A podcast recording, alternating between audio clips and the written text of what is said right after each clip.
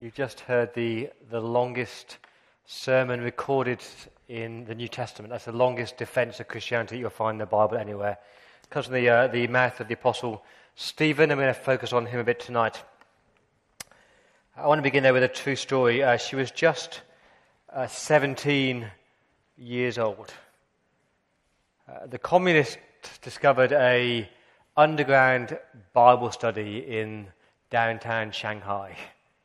It was a Tuesday night, and unannounced, this gang of communists burst through the doors, put a pistol to the pastor's head, and said, You must denounce your faith, otherwise, we'll kill you. They said, Oh, we'll let you go if one by one you spit on this book of lies. You first, they said, and they grabbed an older man and they forced him to kneel down in front of his Bible, and he did this. He went, and then prayed, Lord, Lord, please forgive me, I do love you. And he was allowed to go. Next, they grabbed an older lady and they said to her, Spit on your Bible. And she just did the tiniest of spit. Again, praying, Lord, forgive me. And she was allowed to go. And then this 17 year old appeared from nowhere she voluntarily stepped forward with this, this, this aura of peace about her. And she was overcome with, with love for her Lord. And she knelt down in front of the Bible, and with her skirt, she, she wiped away the spit of the people who had gone before her. And she, she kissed her Bible. And in an audible voice, she prayed, Father, forgive these men. They don't know what they're doing. And then a pistol was put to her head. Now, friends, I share that story not to scare you. In God's mercy and God's kindness, few, if any of us in this room tonight, will ever be called to die for our faith. But you know, around the world tonight, hundreds, thousands, millions of people are doing just that. And the point is that they are willing to die believing something. They're willing to die for the Lord Jesus Christ. They are so convinced that He is true. They're so convinced that He is their Lord and He is their Savior. And they're so convinced of glory. They're so convinced of heaven that they're willing to die for it. See, we may not have to die for our faith, but the reality is that everybody in this room tonight will die. Every man, every woman in this room tonight will die.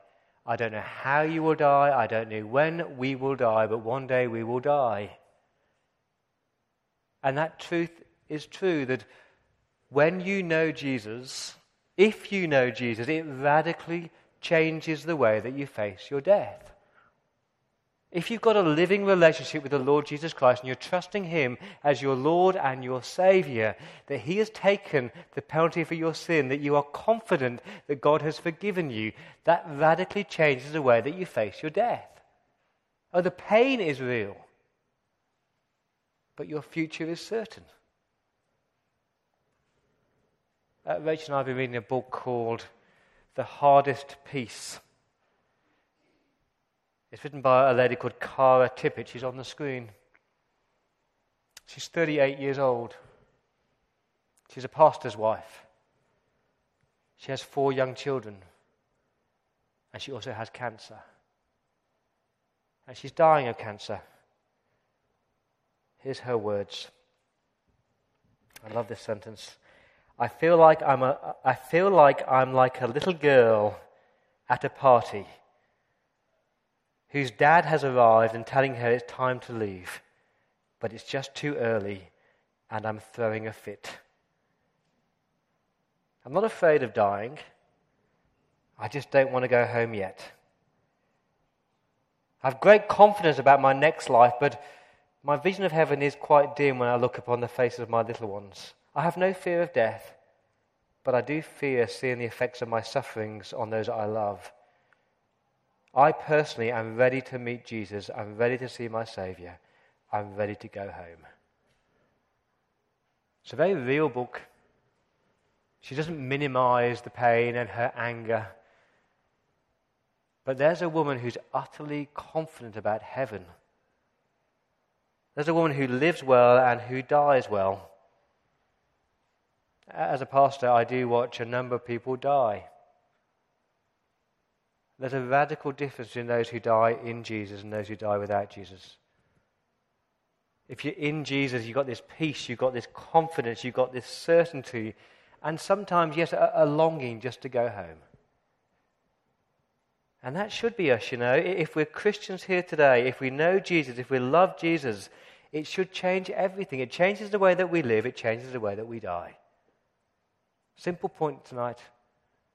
When you love Jesus, you live well and you die well. When you love Jesus, he, he shapes how you spend your time here. You live differently, you live well on earth. And when you love Jesus, He shapes the way that you face your death. Tonight we're going to focus on Stephen. He's the man that we met last week in Acts chapter 6. He was the first deacon who waited on tables. He's also the first Christian martyr. He's the man who lived well and who died well because he knew Jesus. Uh, when you read about Stephen, please don't think he's some sort of cardboard cutout figure. He's a real man with real family and real friends. If he was a member of this church, he'd be the man that was known by all of us for his godliness and his servant heart and his Christlikeness and his passion for Jesus. And we'd be sitting here tonight mourning and weeping over his death, but rejoicing that he's now with his Savior. So, two simple things. If you know Jesus, you live well. Do you ever wish that you could be at your own funeral to hear what people say about you? Do you ever wish you could write your own eulogy about what you would like people to say about you? How do you want to be remembered here on earth? I can imagine people standing here saying, oh, you know, he's a, he was a good bloke. He was a nice guy. Oh, he led church well. He cared well. He was kind. He had nice kids. He was a good husband. He was a good father. He thought he was a good singer. is, is that what you want to be remembered for?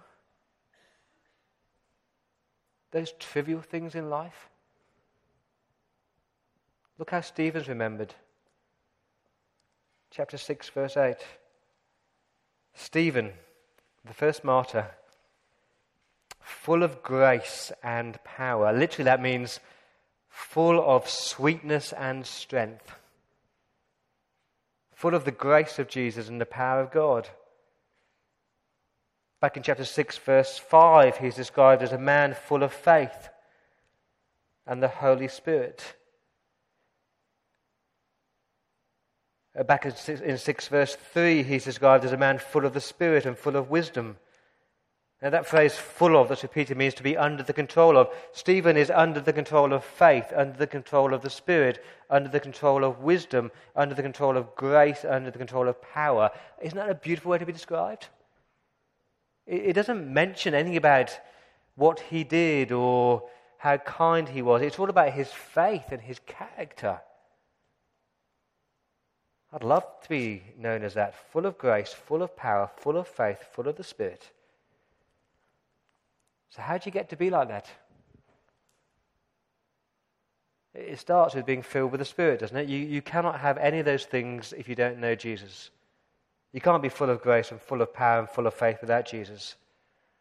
But listen carefully just because you know Jesus, just because you're a believer in Jesus, that does not automatically make you full of faith or full of grace or full of power. So, how does that happen? It's such a simple point, but you know, there is no shortcut to being full of faith. It just comes from spending more and more and more and more time with God. The more you know Jesus, the more you know about Jesus, the more you love Jesus, the more you grapple with God's word, the more you apply God's word, the more you live God's word, the more you breathe God's word, the more you become a man or woman of faith. Steve is not abnormal. He is the normal man and normal woman. As you spend more and more and more time with God, you become more and more and more like Jesus, and you live well. Remember in John's Gospel when Jesus steps into the world, he's described as Jesus, he's full of grace and truth. And Stephen here is full of grace and power. He's just like Jesus. I want to be like that.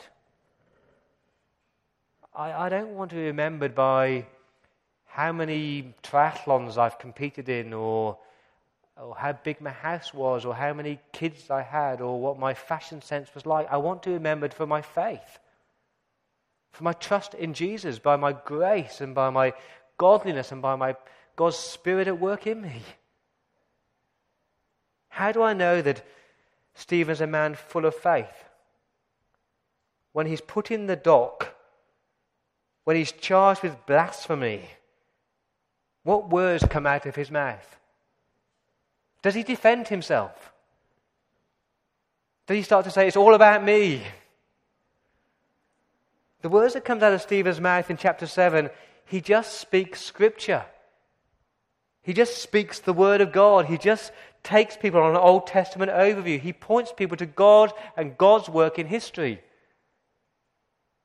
You ever met people like that? That when you speak to them, when you talk to them, uh, what comes out of their mouth is just the Word of God. It's like it just oozes out of them. They just drip with Scripture. There's a man or woman who has soaked themselves in the Word of God, and the Word of God shapes and defines their very life. I'll quote Charles Spurgeon again. Oh, that you and I might get into the very heart of the Word of God and get that word into ourselves. As I have seen the silkworm eat into the leaf and consume it, so ought we to do with the word of the Lord. Not to crawl over its surface, not to dabble with it, but to eat right into it till we have taken it into our inmost parts. It is blessed to eat into the very soul of the Bible until at last you come to talk in scriptural language and your very style is fashioned on the scripture models. And what's better still, your spirit is flavored with the words of the Lord. I could quote John Bunyan. Read anything of his, and you will see that it's almost like reading the Bible itself. Prick him anywhere, his blood is bibline. The very essence of the Bible flows from him. He cannot speak without quoting a text, for his very soul is full of the Word of God. And I commend an example to you, beloved. That's John Bunyan. That's Charles Spurgeon. Is that you? That was Stephen. He opened his mouth and the scriptures come flooding out. How does it happen? It's not rocket science. You make time to read, you make time to meditate and to memorize, and you allow the Word of God to dwell in you richly and to shape you, and you speak it and you live it. And Stephen's speech in chapter 7 is all about Jesus. The charge against him is in verse 13. This uh, chapter 6 verse 13. This man does not speaking does not stop speaking blasphemous words against his holy place and the law. For we heard him say that Jesus, this Nazarene, will destroy the temple and change the customs that Moses handed down to us. I'm going to summarize Stephen's speech in, in two ways. If, if you know Jesus, then God is always with you. It's about God's presence. And if you know Jesus, then God's always in control. You see, the issues for the Jews was that they were so obsessed with the temple. And so when Stephen spoke about the Lord Jesus Christ and how he would destroy the temple and build it in three days, that's blasphemous. If you're a Jewish person here tonight, you are obsessed with God's temple because if there's no temple, you can't meet with God. If there's no temple, you can't offer your sacrifices. If there's no temple, there's no priest, and you can't be forgiven. And if you're a Jewish believer, you have to get to the temple to meet with God. Uh, we'd never think that, would we? The church is the place where you meet with God. Come into church and somehow you're in God's presence. Walk out of church and God's not with you. You'd never think like that, would you? When you, when you come into church, you're, you're on your best behavior because God is here. But you walk out of church, you can behave how you like because God doesn't see. You wouldn't think that, would you? No Christian would really think that, that God is in a building, would they? This is just bricks and mortar, isn't it? Many, many, many Christians think they have to go to a church to meet with God. If you know Jesus Christ, you run to Jesus to meet with God, not to any building, not to any temple, not to any church. How dare we try and confine God to a building or box him into a temple? Let's do a quick tour of history, shall we? Let's think about Abraham. Remember Abraham? Great promises to Abraham, you know. Although you're childless, God's going to provide a child for you. You're going to have descendants as numerous as the stars and go to an amazing place. Here's the question for you uh, Where was Abraham when God spoke to him? Where did God meet Abraham? In the temple? No. Look at 7 verse 2. Brothers and fathers, the, the God of glory appeared to our father Abraham when he was in Mesopotamia. That's modern day Iraq. There was no temple. There was no city of Jerusalem, but God was there. God didn't need a temple to meet with his son. Or what about Joseph? Remember Joseph's story, how he was sold in as a slave and left for dead, and uh, how he ended up in prison and accused of being uh, promiscuous with Potiphar's wife and promoted to prime minister. Where, where was God? Where did Joseph meet with God? Verse 9.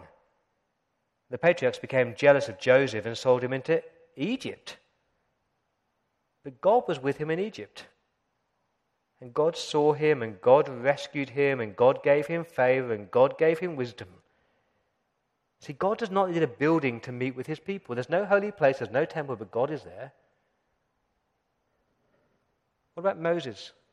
The great man Moses. Surely he went to a temple to meet with God. Surely he went to a building to meet with God.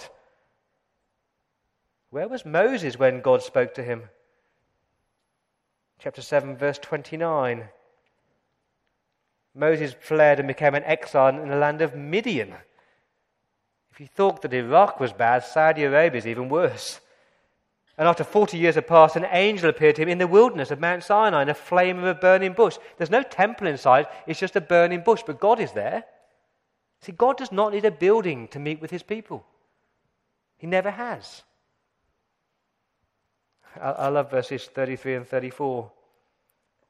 Remove the sandals from your feet, for the place where you're standing is holy ground. You can have a holy ground without a holy temple.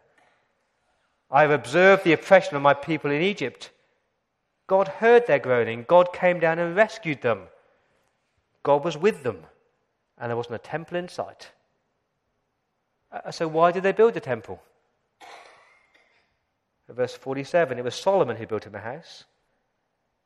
But the Most High does not dwell in sanctuaries made with the hands, as the prophet says, Heaven is my throne, and earth is my footstool. What sort of house will you build for me, says the Lord? Did not my hands make all these things? How can the make of everything be contained within some man made structure? Listen carefully. Yes, God allowed them to have a temple so they could offer sacrifices. Yes, God allowed them to have a temple so they could worship Him. But He didn't need that. The problem is when we start to think that you have to go to a place to meet with God. When in your mind you suddenly think as, suddenly think as church is the place where you meet with God. But outside this building, you leave God behind. Do you remember when Jesus stepped into the world? What was his attitude towards the temple? Do you remember walking to the temple and shouting, How dare you turn my father's house into this den of iniquity and turning tables and he said, I'll, I'll destroy this temple and I will rebuild it in three days. Because the temple he was talking about was his body. And that's the point. If you know Jesus, he is your temple. If you know Jesus, he's the place where you meet with your God. Now, I love this building. It's a beautiful building. Beautifully renovated with beautiful paint and beautiful carpets and beautiful chairs and beautiful people. It's a great building, but it's just a building. We don't come here to meet with God. We could meet him down under the harbour bridge. We could gather down there. Let's stop thinking that somehow this is the meeting place for God, but as soon as you walk out this door, God is not with you. Uh, more than that, if you know Jesus, you live well because God is always with you, isn't He? If you put your trust in Jesus, the Holy Spirit takes up residence within inside you. And what does the Bible say? Your body is a temple to the Holy Spirit. I look out tonight and there's, what, a hundred little temples walking around because we're all filled with the Holy Spirit. It's a wonderful truth. You live well because God is always with you 24 7. If you're in Jesus, He's with you in the dark times and He's with you in the delightful times. If you're in Jesus, He's with you in the pleasant times and in the most painful times. That's what helps you to live well because God is always with you. The second amazing truth from this is that God's always in control.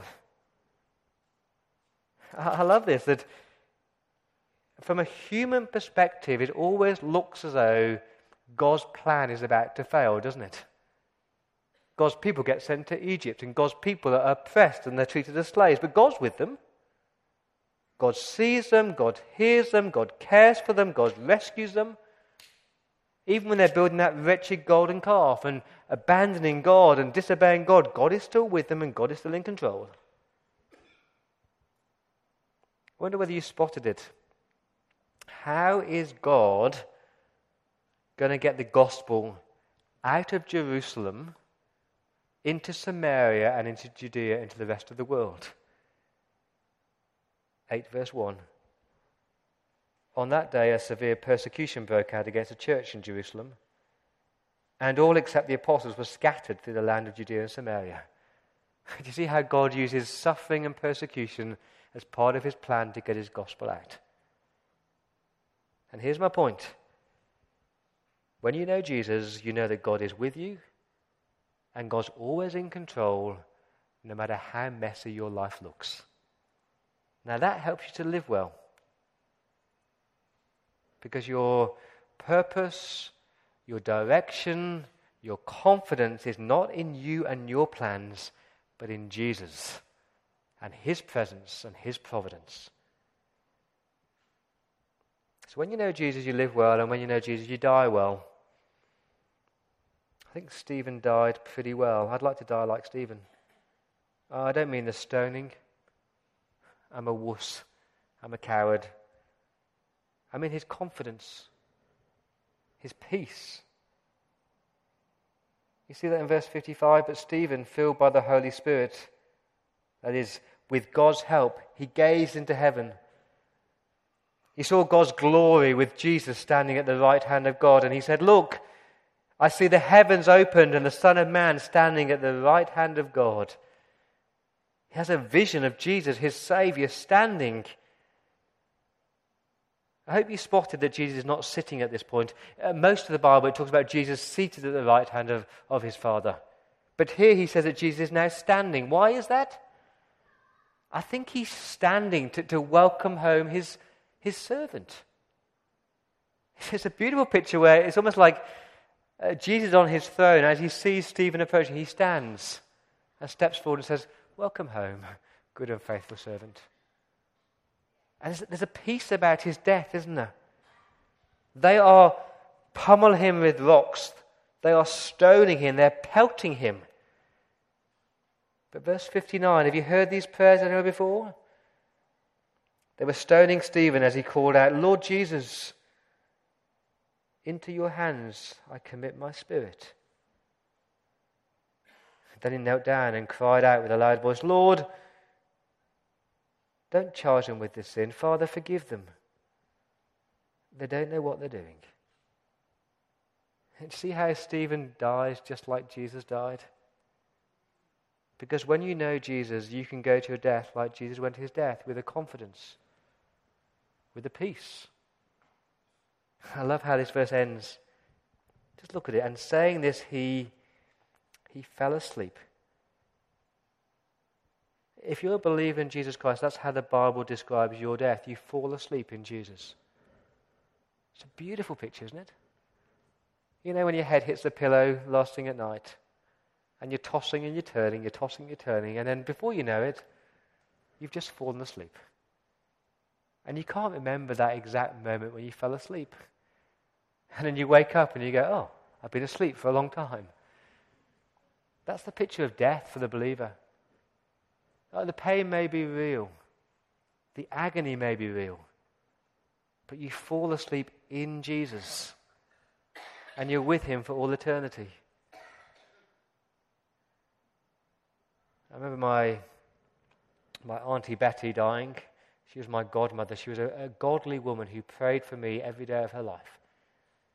And she died before she had the joy of seeing me come to faith. She had a long illness. It was a horrible illness. But she died with this absolute peace and a serenity almost. And yeah, a longing, a longing to see her Saviour. Now, I'll say it again I don't know how we will all die or when we will all die. But I do know this if you know Jesus tonight, you can die well. You can die with this confidence and this certainty that Jesus is standing, saying, Welcome home, welcome home. I want to finish tonight by quoting from this hymn. Dying with Jesus, his death reckoned mine. Living with Jesus, a life new divine.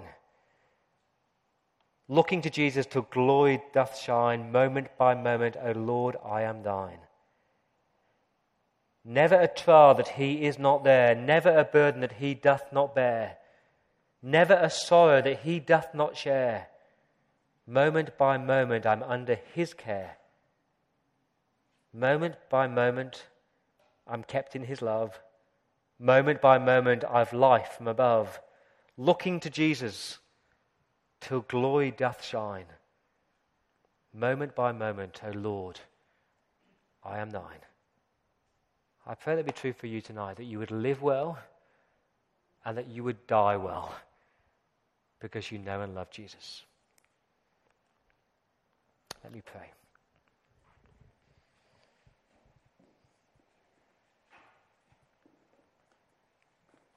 Now, Father God, thank you for that amazing truth that you are with us always. We don't need to go to a building or to a place to meet with you, but when we come to Jesus, we, we have that certainty that you're always with us. You never leave us, you never forsake us. Father, if there are people here tonight who are struggling with that truth, would you, by your Spirit, assure them of your presence? Whatever way you need to do that, Lord, would you remind that you are with them and you are in control? Lord, please help us to, to live well on this earth because we know you and we're loved by you. Please help us to make decisions that are, are godly and right. Help us to speak words of truth. Help the scriptures just to, to flow from our mouth and shape every decision that we make. And Lord, death is not pleasant. Lord, you know the pain that some of us will go through. You know the fear that some of us have. But thank you, Lord, that because of Jesus we can be confident and certain and that we can die well. And we thank you in Jesus' name.